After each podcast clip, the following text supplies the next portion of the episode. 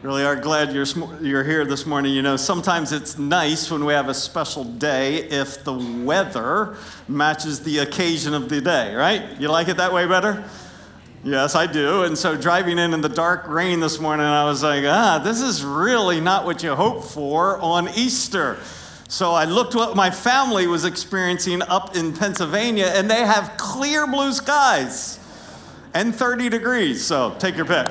Uh, actually, it was a good reminder to me this uh, the faith that we have as believers in Jesus is really not dependent upon does the day match the occasion. The faith that we have as believers is in a historical reality.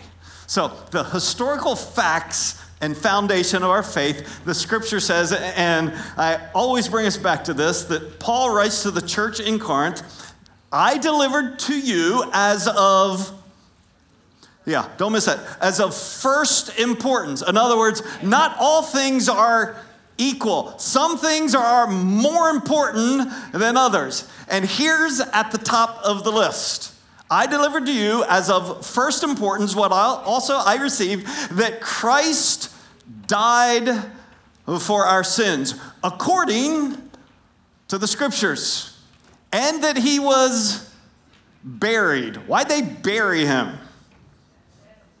Yeah, this might sound like a crazy question. They buried him because they had confirmed he was dead. Some people discount the resurrection because they said, they said he was never really dead. Well, they actually very specifically confirmed that he was dead before they buried him. So he died for our sins according to the scriptures, and that he was buried, and that he was raised on the third day according to the scriptures. So that is the first most important historical fact of our faith. But if the historical fact is going to have personal impact, something has to happen. It's not enough that it happened, something has to happen individually for the historical fact to become personally impactful. And the scripture defines very simply, very directly, what that something is. If you confess with your mouth what? Jesus is Lord.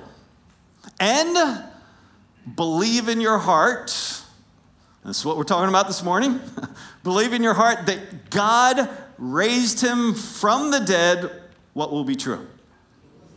You'll be saved. That's what the scripture says. So, you're tracking with me? The historical fact only becomes personally impactful individually when there is a confession with the mouth and a believing in the heart.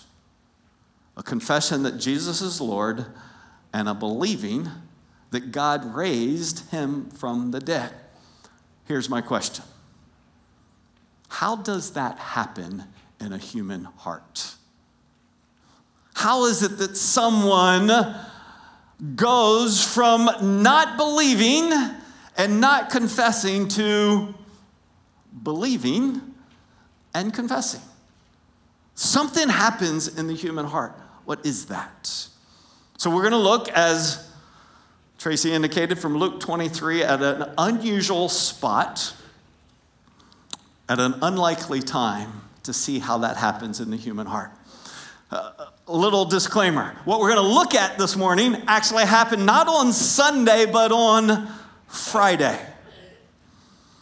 And to set the text, here's what has gone on. That Friday morning, four men had been condemned to die Jesus and three other men. Pilate believed the governor who had the authority to sentence people to death, he believed that one of the men was innocent Jesus. So convinced he was that Jesus was innocent, he determined he would go to whatever length he needed to to get him released. Here was his dilemma. He knew he was innocent, but the people he was in charge of keeping at peace, the Jewish people, wanted him dead. So Pilate hatches this plan. He takes his Roman soldiers and he orders that Jesus be beaten to the point of death with a whip that would have just ripped a man's back off. It was not intended to kill, it was intended to take to the brink of death and one step back. And so he had Jesus severely beaten. The word in the text is scourged. And then, to add insult to injury, they took a crown, since this Jesus was claiming to be king of the Jews, eh, and they put it on his head. And they took rods then, and they beat him and beat that crown into his skull. Why? So that then they could march Jesus out and go, Look, we've beaten him. He's gotten what you wanted. Release him. But they didn't. When Pilate said, Release him, what'd they say? Crucify him. Crucify him. And instead, and some of, for some of you, this will hit very intensely, painfully wrong. Instead of releasing Jesus, they released a convicted, known murderer named Barabbas who walked free that day. And four men condemned to die is now three. That's where the text in Luke 23 picks up. Join me in verse 33. When they came to the place called the skull, there they crucified him and the criminals, one on the right and the other on the left. But Jesus was saying, Father, forgive them for they don't know what they're doing. And they cast lots, dividing up his garments among themselves. And the people stood by looking on. And even the rulers were sneering at him. That is, the Jewish rulers were sneering, saying, He saved others. What are they talking about? Well, he healed the sick, actually, had raised the dead, he had set the captives free, everything that we just sang about, every chain broken.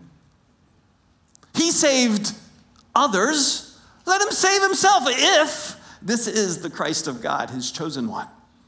The soldiers join in. They also mocked him, coming up to him, offering him sour wine, and saying, If you are the king of the Jews, save yourself.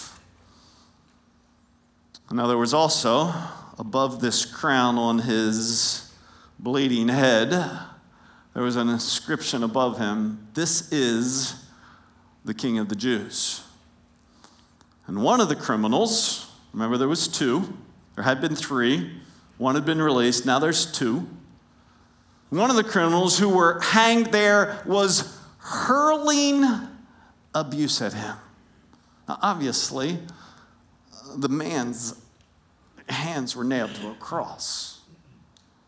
So when he was hurling abuse, what's that communicate? Have you ever spoken with venom? Like, like you said it so intensely, so angrily, you just like spit it out. Sometimes, warning, that happens, I spit it out. It's not normally that close. But when the, when the, when the man is speaking to Jesus, he's gone. Save yourself and us. Just enraged. It's what you would expect at a crucifixion. because maybe you've seen pictures, maybe you've watched videos, but I don't think anything could actually really demonstrate for us that it's the scene of a torture. Have you ever said, oh, it was uh, of something that happened, it was excruciating? Have you ever used that word? It was excruciating. Actually, it wasn't.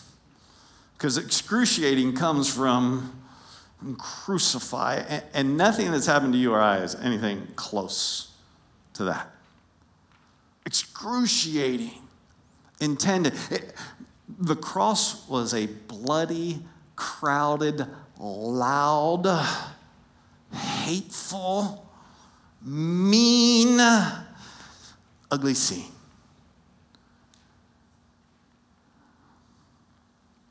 So you expect, you expect a guy nailed to a cross to be speaking hatefully. What you don't expect is what happens next. Verse 40, look at the next two verses in the text, and I'll explain why I think this is so unexpected. But the other, uh, the guy on the other side, answered and, and says to the guy on the other side who had just hurled abuse at Jesus, Do you not even fear God since you are under the same sentence of condemnation? We indeed are suffering. Suffering what? Justly. Uh, why? For we are receiving what we deserve for our deeds, but that man, he's innocent. Why don't you expect that? Well, because I think what's true for all of us, to varying degrees, but what's true for all of us is when we are in physical pain, we don't speak rationally and reasonably. Correct? No. It, I was totally unprepared for the birth of our first of six children to experience my wife Jackie in a way that I had never experienced. They gave her an epidural, it didn't work. No offense to her, but she was neither reasonable nor rational during that time. And the only good part about that was I didn't expect her to be so. Can you relate, ladies? Uh, there's like, I'm in pain. Don't mess with me.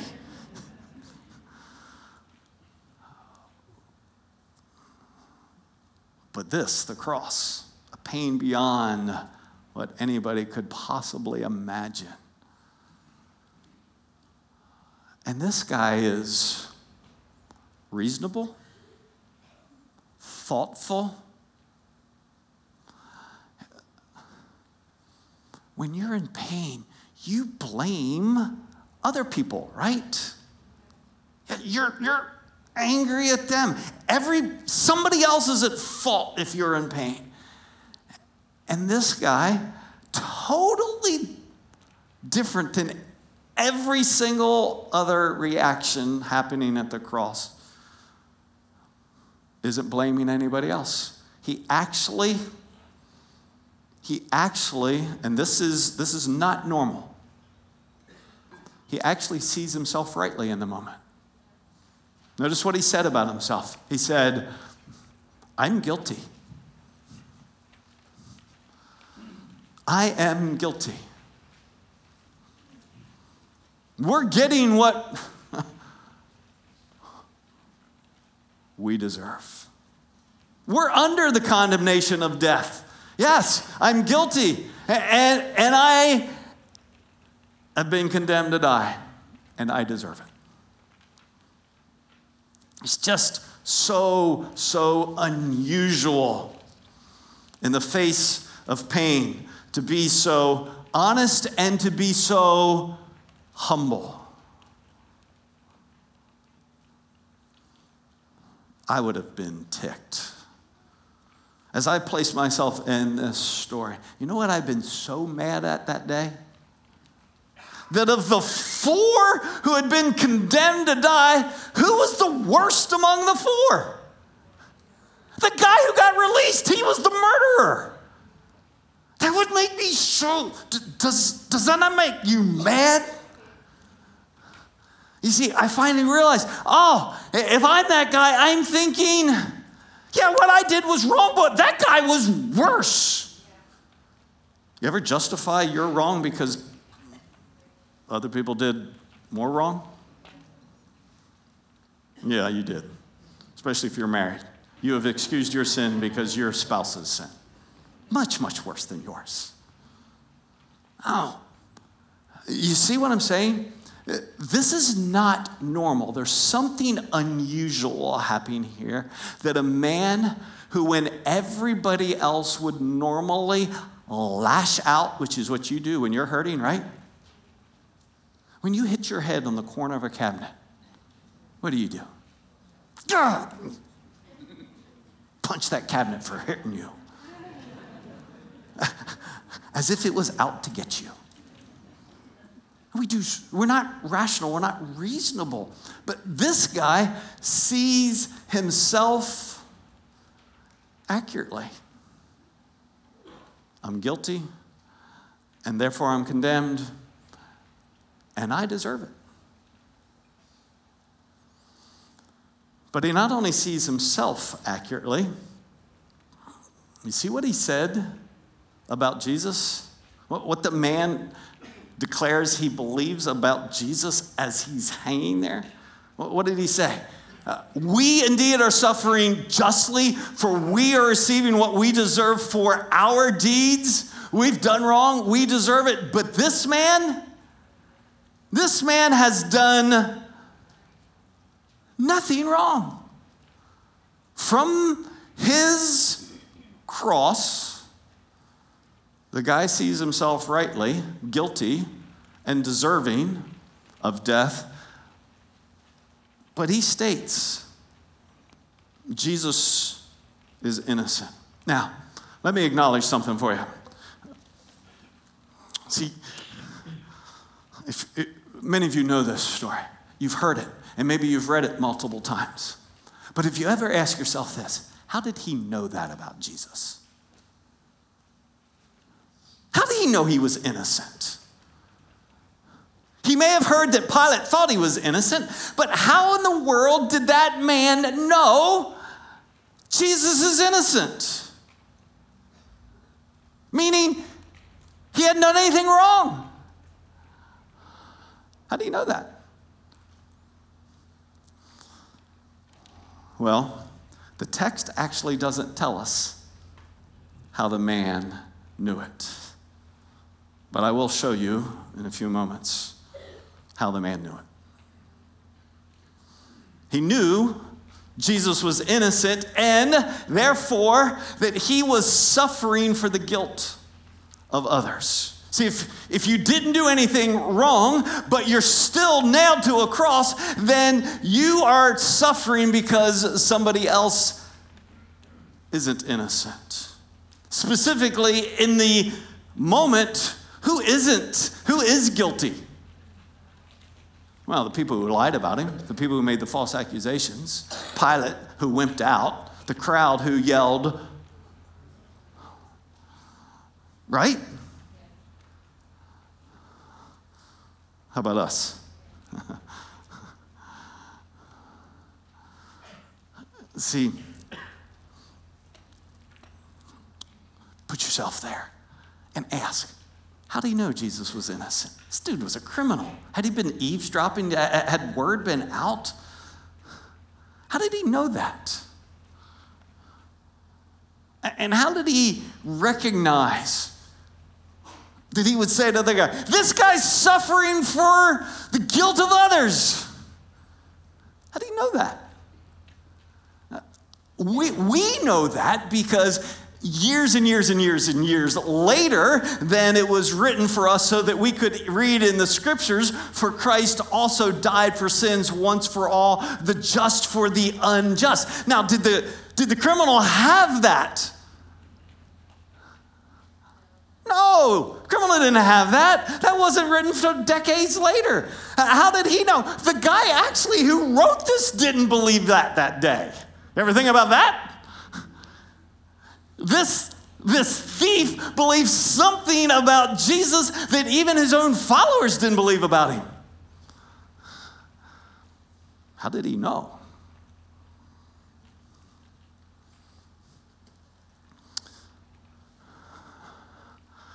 Even more amazing. Look in your text, verse 42. He says one more thing Jesus, remember me when you come in your kingdom. Picture it. Don't lose it. He's here. Jesus is in the middle. The guy hurling abuse is on the other side, and he has said to that guy, What's wrong with you? We're guilty. We're getting what we deserve. That guy, he hasn't done anything wrong. And now he says to Jesus in the center, Remember me. When you come into what? Your kingdom. Remember me when you come into your kingdom. I've heard this, I mean, I've heard this and read this story a jillion times. But for the first time, I went, oh, that's a strong statement of something this man believes.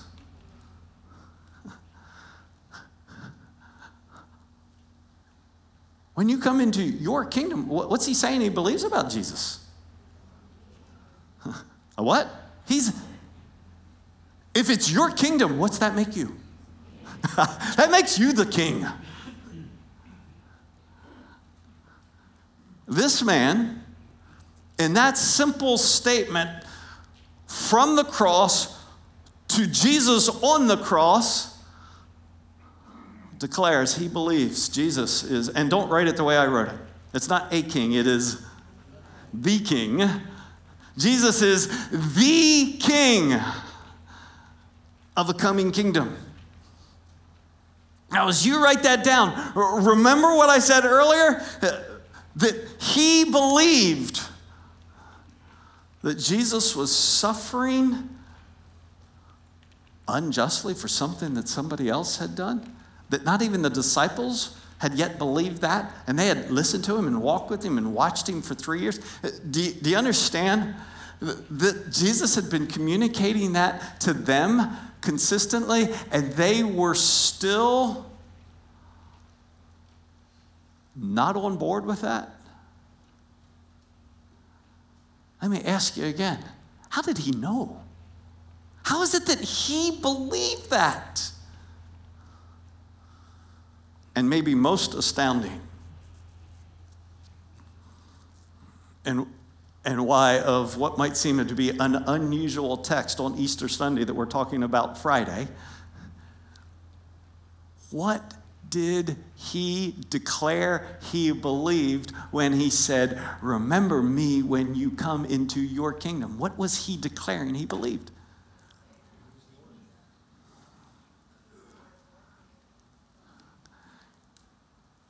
He's nailed to a cross. He's fighting for every breath. What is what's gonna happen? He's gonna he's gonna die. And if he says to Jesus, Remember me when you come into your kingdom, what is he demonstrating he believes? That uh, it never hit me before. Man, a light bulb came in on for me. I was like, What? The man believed Jesus was going to rise from the dead. How do you know that? This dude knows all sorts of stuff. That those who had listened, uh, and watch, for some of you have heard and heard and heard, but you don't believe. How, how did he know that Jesus was innocent, suffering for the guilt of others? He was the king of a coming kingdom and that he was going to rise from the dead.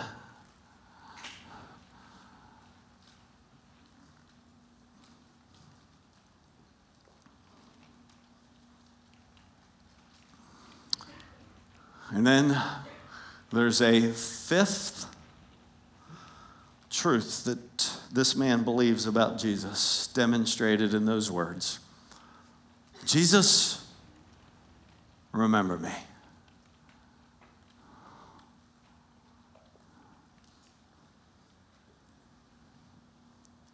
Who am I? Who is that man? Convicted, criminal, deserving.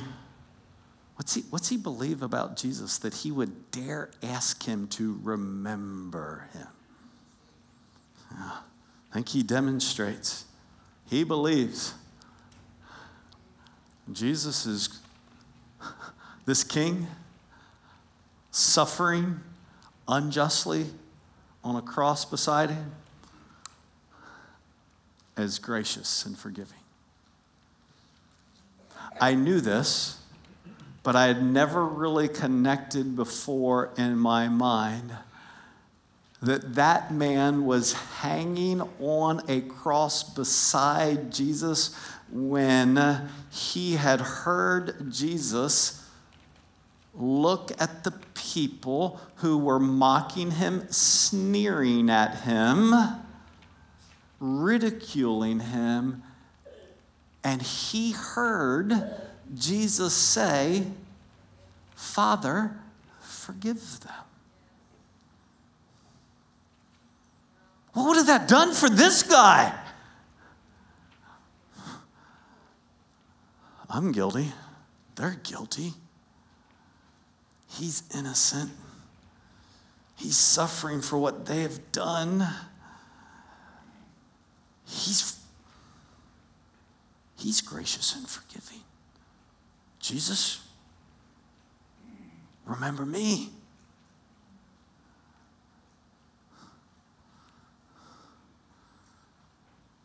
How did he know? How did he know?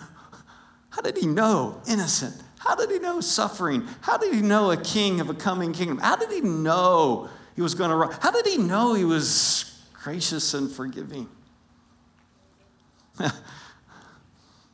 This is what we tend to think. When I ask people that, they would go, Well, you know, Jesus was pretty famous. He probably had heard. A lot of people had heard and didn't believe. Right? Yes or no? All right, track with me. There's a lot of people who had heard. And do we know that the guy had heard? No, we don't know that he had heard. For, for all we know, this dude is completely immersed in his criminal activity. He didn't have time to hear about this guy named Jesus. Why would we think he had heard about Jesus? Some say, well, you know, he probably had seen some of the miracles. Really?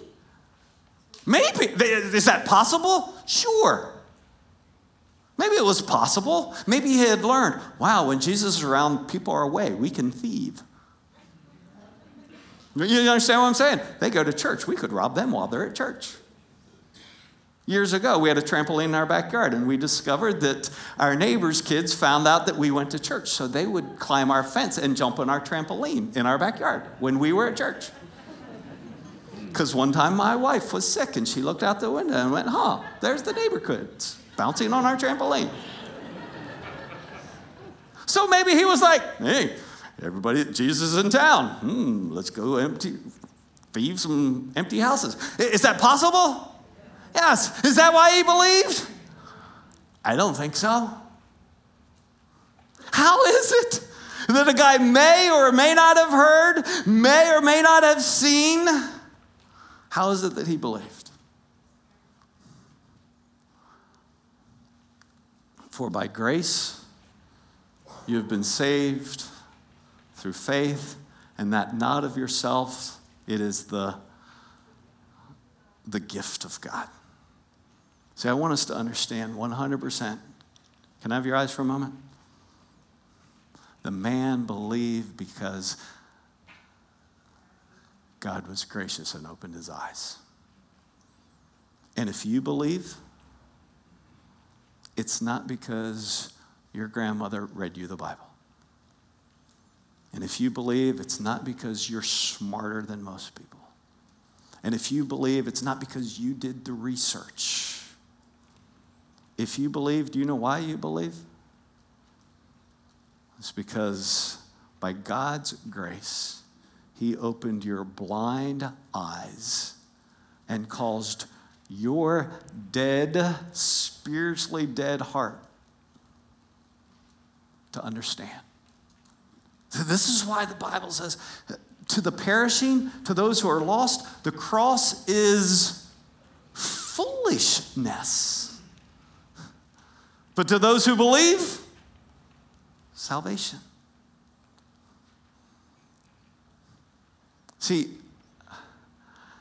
I had always, always been told and understood that the story of the thief on the cross is the story of a man who couldn't do anything good to show that he believed in Jesus but was saved anyway because he believed and he died. And it was the basis for deathbed conversions. Which I see that.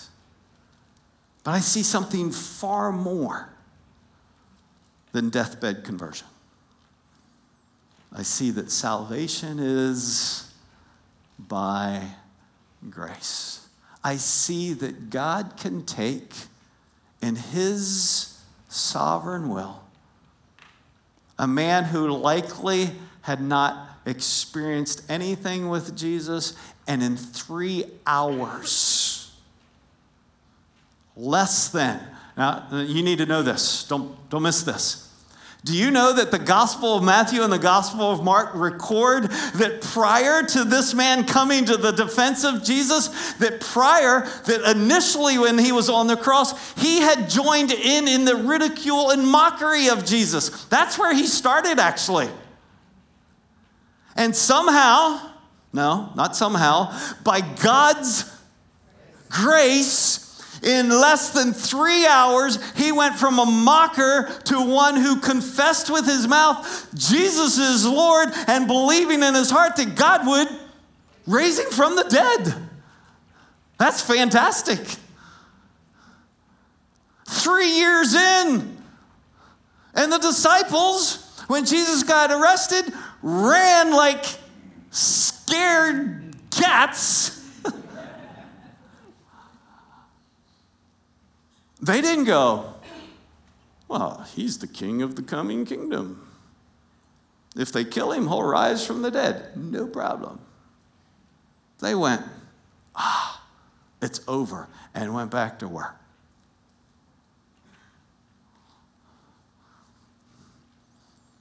It makes sense to me now why I had heard the gospel and heard that Jesus died for me and heard that he had risen from the dead. And I had heard it and heard it and heard it and heard it and heard it and heard it. And then one day I went, What? And believed it. And, and do you know why? Because somebody finally said it in the right way. No, no, that's, that's hogwash. It's not because somebody said it in the right way, they showed me the right video, they made me cry, and I went forward. It was none of that. Well, why did something I had heard and heard and heard and heard and then believe what happened? God's grace.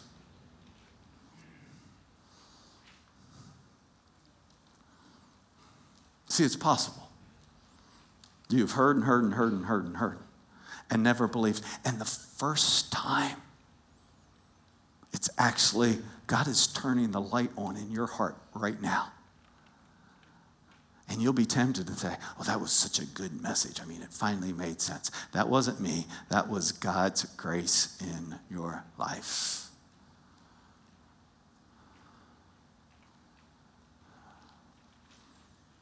Because when He turns the light on, it's not by cleverness of speech or persuasive words. The scripture says it's a demonstration of the power of the Spirit of God at work in the human heart. And the man believed what he believed and confessed what he confessed because God turned the light on.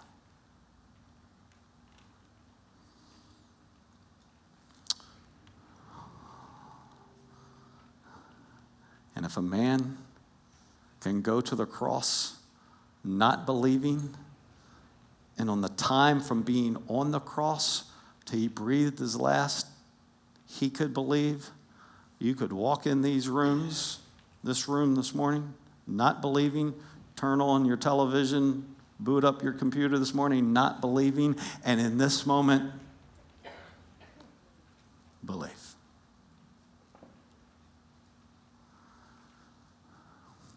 The night I believed, my mom took me to a place I did not want to go.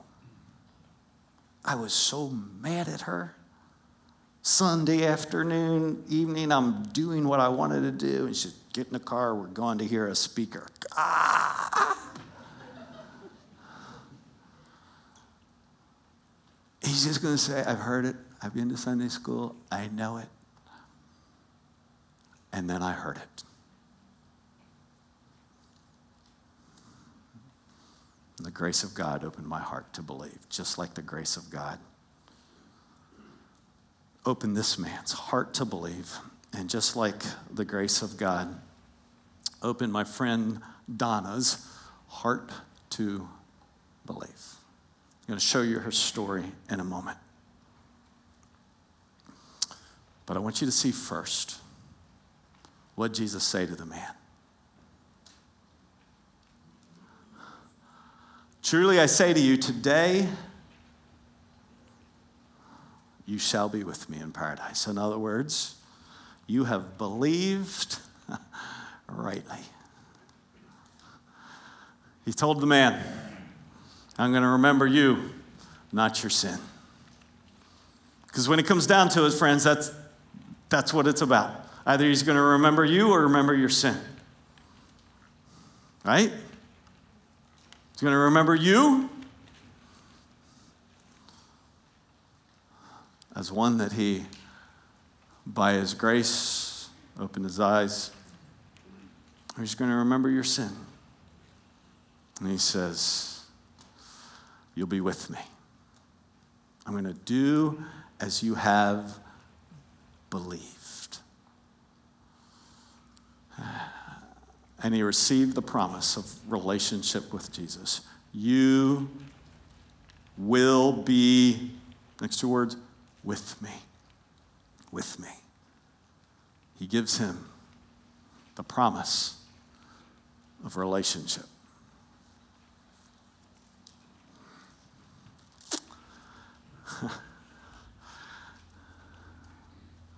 the Apostle John would have heard this go down. See, uh, again, he's going to write something in his gospel that happened that he states way early before this happened, but I cannot imagine that when John, under the inspiration of the Holy Spirit, when he writes what I'm about to read for us, when he wrote it, I can't believe he isn't imagining what he experienced that day when he heard a criminal honestly admit I'm guilty and I deserve it, but I believe that you're innocent and you're dying for the guilt of others. And your king is going to come back. I believe in you. So John writes, as many as received him. So then he gave the right to become children of God. See, you, you capture what I just said? he, he wrote this after he had watched that happen.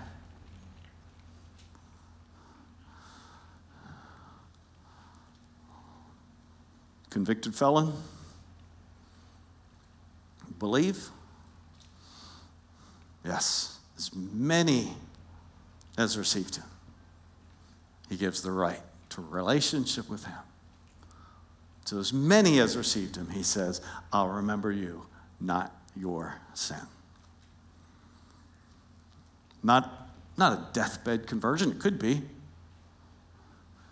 but as many as received him. Here's Donna's story.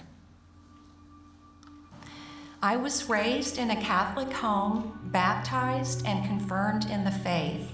We attended Mass weekly, however, there was no mention of God in our home. There was no Bible and no prayer. My faith was a tradition that we followed from our French ethnic heritage, but it wasn't a personal faith for me. Therefore, when I reached high school and was taught Darwin's theory of evolution as a fact, it made complete sense to me. Not having a solid foundation to my faith, I was swayed to believe there was no God and that we just happened to evolve.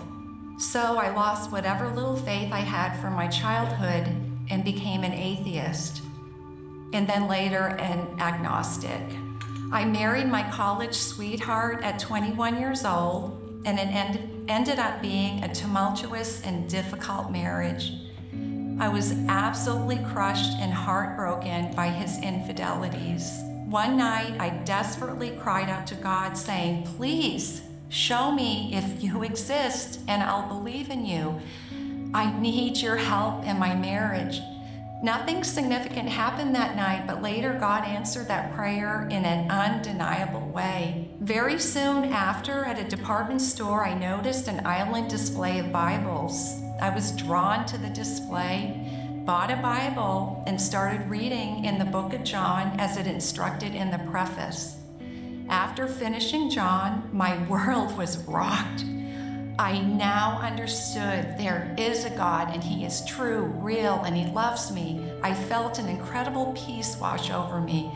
God revealed Himself to me in the pages of His book that He personally died for me and my sins, not only mankind as a whole, but for me personally, and that He did love me and would help me in my life struggles.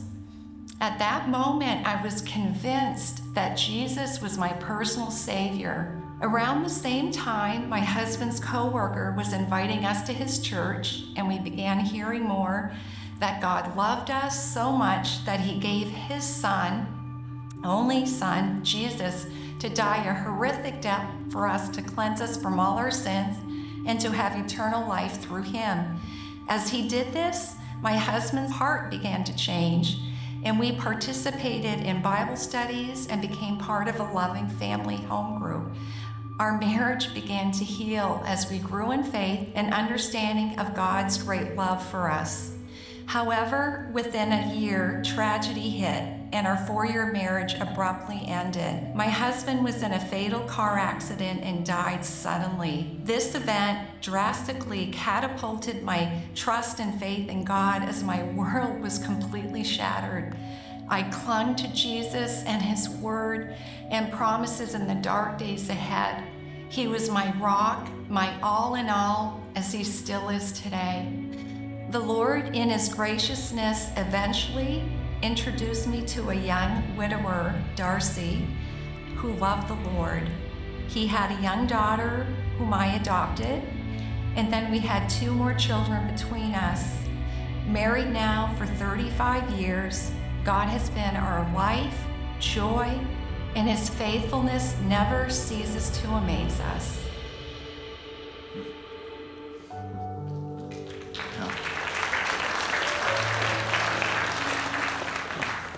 So, how does an atheist desire to read a Bible? And how does an atheist reading a Bible come to believe God loves me and will forgive me? How? how? The grace of God. Same way a, a convicted criminal believes that though they're guilty, someone has taken their punishment. See, I,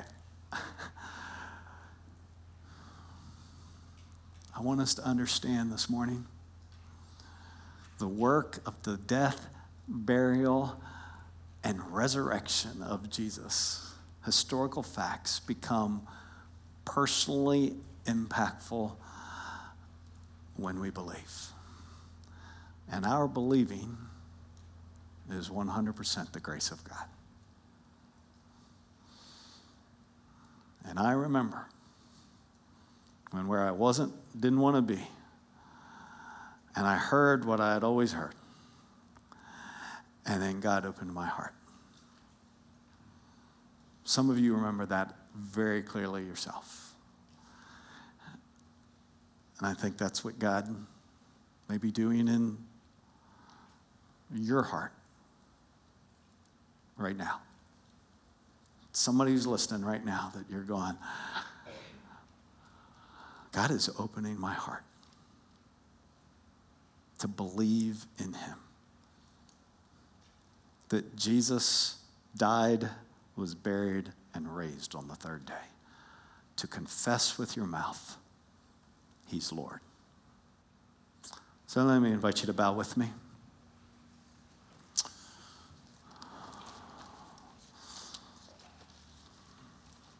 If something's going on in your heart uh, that you can't quite understand, doesn't quite make sense, I get it. I want to invite you to right now do what that man did admit you're guilty, that you deserve the wrath of God because you know your sin. You know your failure. Hey, maybe it's not as, wor- as bad as other people's you know, but you know you're guilty. But God has opened your eyes to the fact that Jesus suffered in your place. Would you, the quietness of your seat right now, whether here, wherever you are, would you confess with your mouth? Jesus, I believe. I believe that you were sinless and that you died for the guilt of others. I believe that you are gracious and forgiving, that you're a king, that God has raised you from the dead. Would you ask Him, really, in the simple words of the text, remember me, not my sin. Reconcile me that I might be one with you, be restored to right relationship with you, God. God, thank you for your grace for the opening of our eyes. We ask that you would remember us.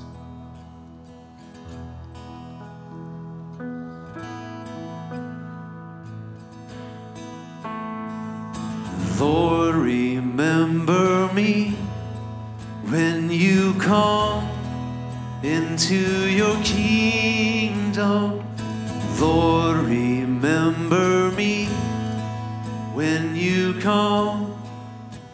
Into your kingdom. And who can ascend the hill of the Lord? The one who utters no untrue word, whose hands are clean, whose heart is pure. Who can ascend that hill? There is none righteous, no, not one. We are prodigal daughters and wayward sons. We don't know the half of the hurt we've done, the countless we have killed. Our priests are cheats, our prophets are liars. We know what the law requires, but we pile our sins up higher and higher. Who can ascend that hill? And I am a sheep who's gone astray. I have turned aside to my own way. Have mercy on me, son of David. So, Lord, remember me when you come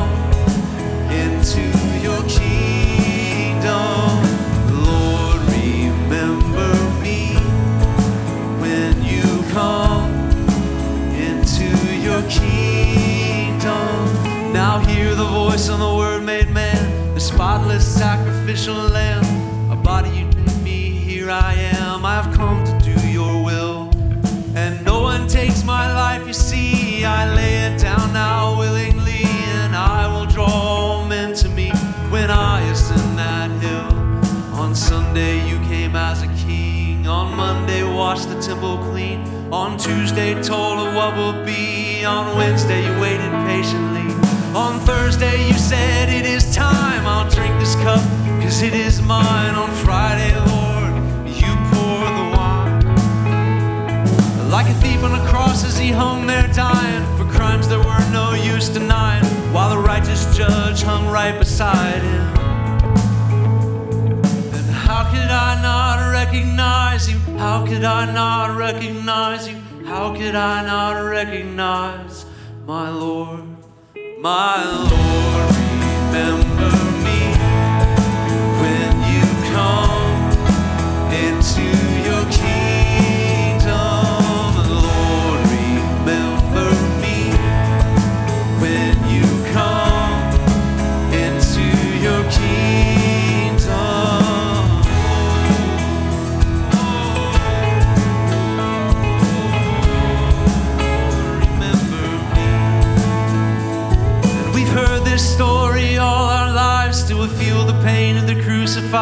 and the end still comes as a surprise. But before the breath there in the tomb, before our joy sprang from the womb, you saw a day that's coming soon. When the sun will stand on the mount again with an army of angels at his command, the earth will split like the hull of a sea wherever Jesus plants his feet. And up from the earth the dead will rise like spring trees roll the petals of white, the song of the radiant bride. We will always be, always be, always be with the Lord, and we will always be, always be, always be with the Lord. I want to invite you to stand and let's declare that hope we have. We'll always be with the Lord, and we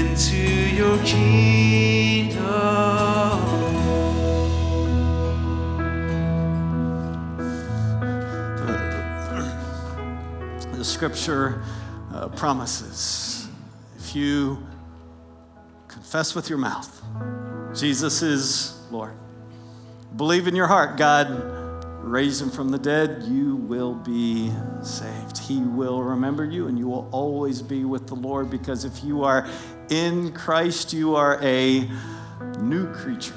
Old things passed away, new things have come. And so, if this morning was the morning that God has opened your eyes, I hope you won't keep that to yourself, that you will tell someone maybe you came with. Maybe you could reach out to us if you wanted to send us an email or grab me after the service.